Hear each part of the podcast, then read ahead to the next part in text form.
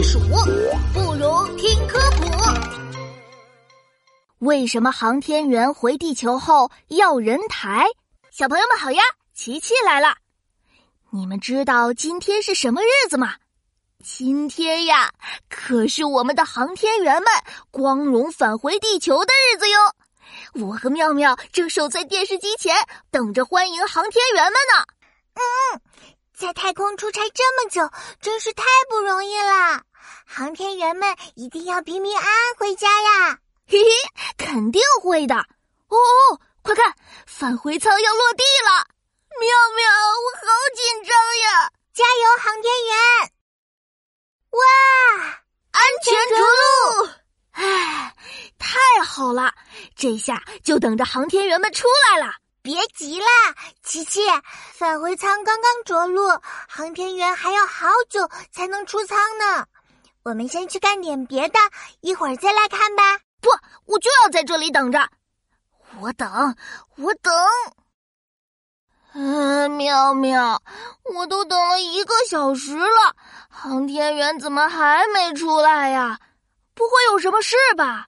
不要担心啦，航天员出舱前就是有很多检查工作和准备工作呢。哎，琪琪，你快看，航天员出来啦！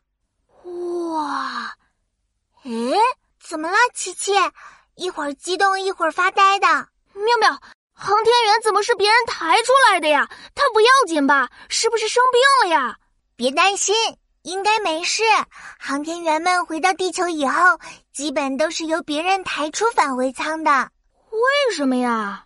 这是为航天员的身体着想哟。航天员在太空工作一段时间后，就会适应太空失重的环境。哦，这我知道。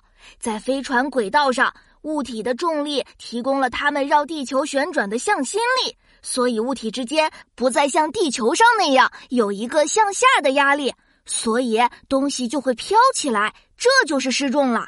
嗯，没错。不仅航天员和周围的东西会飘，航天员身体里的血液也会重新分配，使航天员的头部血管血液充足，让航天员的脑袋看起来肿肿的。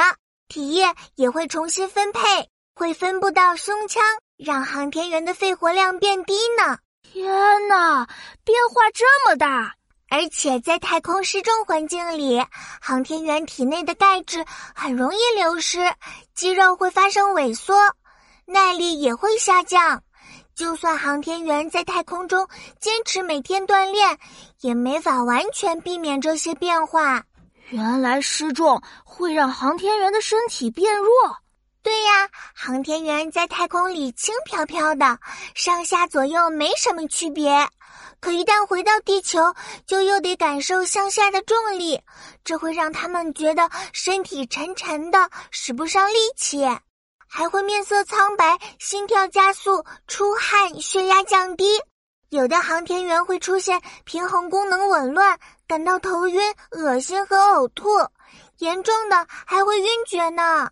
哦，怪不得航天员要过这么久才能出来，那他们什么时候才能缓过来呀？嗯，这些长时间在太空执行任务的航天员需要较长的恢复时间，一时半会儿站不起来的。所以在大概一小时的身体适应和检查之后，会有工作人员先把他们抬下来。那航天员下来之后会去哪儿呢？为了保证他们的健康，航天员要先去医院接受身体检查，再由康复师带他们进行恢复训练，之后还有疗养训练。几个月后，他们就能恢复到飞行前的身体状态啦！太好了！